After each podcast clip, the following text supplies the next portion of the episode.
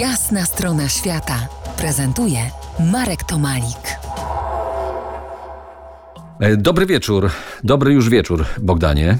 Dobry wieczór, witam. Jak to, jak to się stało? Co cię zagnało do Australii dawno temu?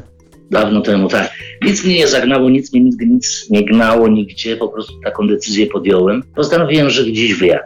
Od początku myślałem o, Australii, a, a motywacją tego było coś takiego, że je- jeżeli myślałem o wyjechaniu, to za wszelką cenę nie chciałem być emigrantem. Chciałem być człowiekiem, który po prostu jest gdzieś w nowej kulturze i jest częścią tej kultury. I sobie pomyślałem wtedy tak, w procesie poszukiwania swojej tożsamości kulturowej raczej niż kraj, który jest już osadzony w swojej kulturze. Wszystkie kraje europejskie, jak wiemy, są osadzone w swojej kulturze. Stany Zjednoczone mają swoją określoną, zamkniętą kulturę, której bronią. Natomiast Australia, wydawało mi się wtedy, jest krajem, który ciągle szuka swojej tożsamości, swojej identyfikacji jakiejś.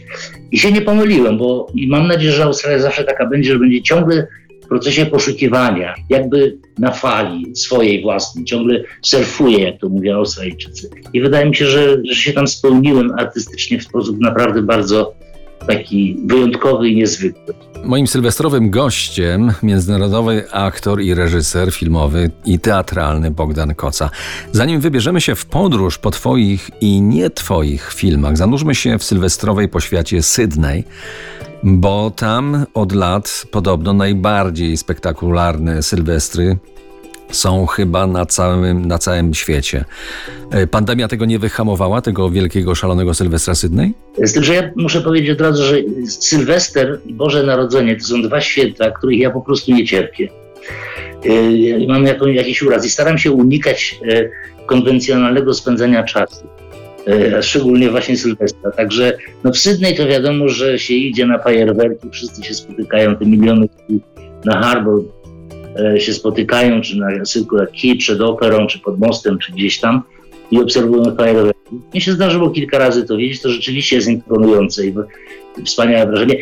E, Wigilia Bożego Narodzenia i Nowy Rok to są chyba dwa najgorętsze dni w Sydney. Ja mówię o Sydney, bo oczywiście Australia jest ogromnym krajem, ma różne strefy klimatyczne i różnie to wygląda w różnych miejscach. Także mówimy o Sydney, czyli o New South Wales, czyli Nowej Południowej Walii. Ja tam byłem tyle lat, że się do tego tak przyzwyczaiłem, że nawet się nigdy nie zastanawiałem nad tym, czy to jest inaczej niż gdzie indziej.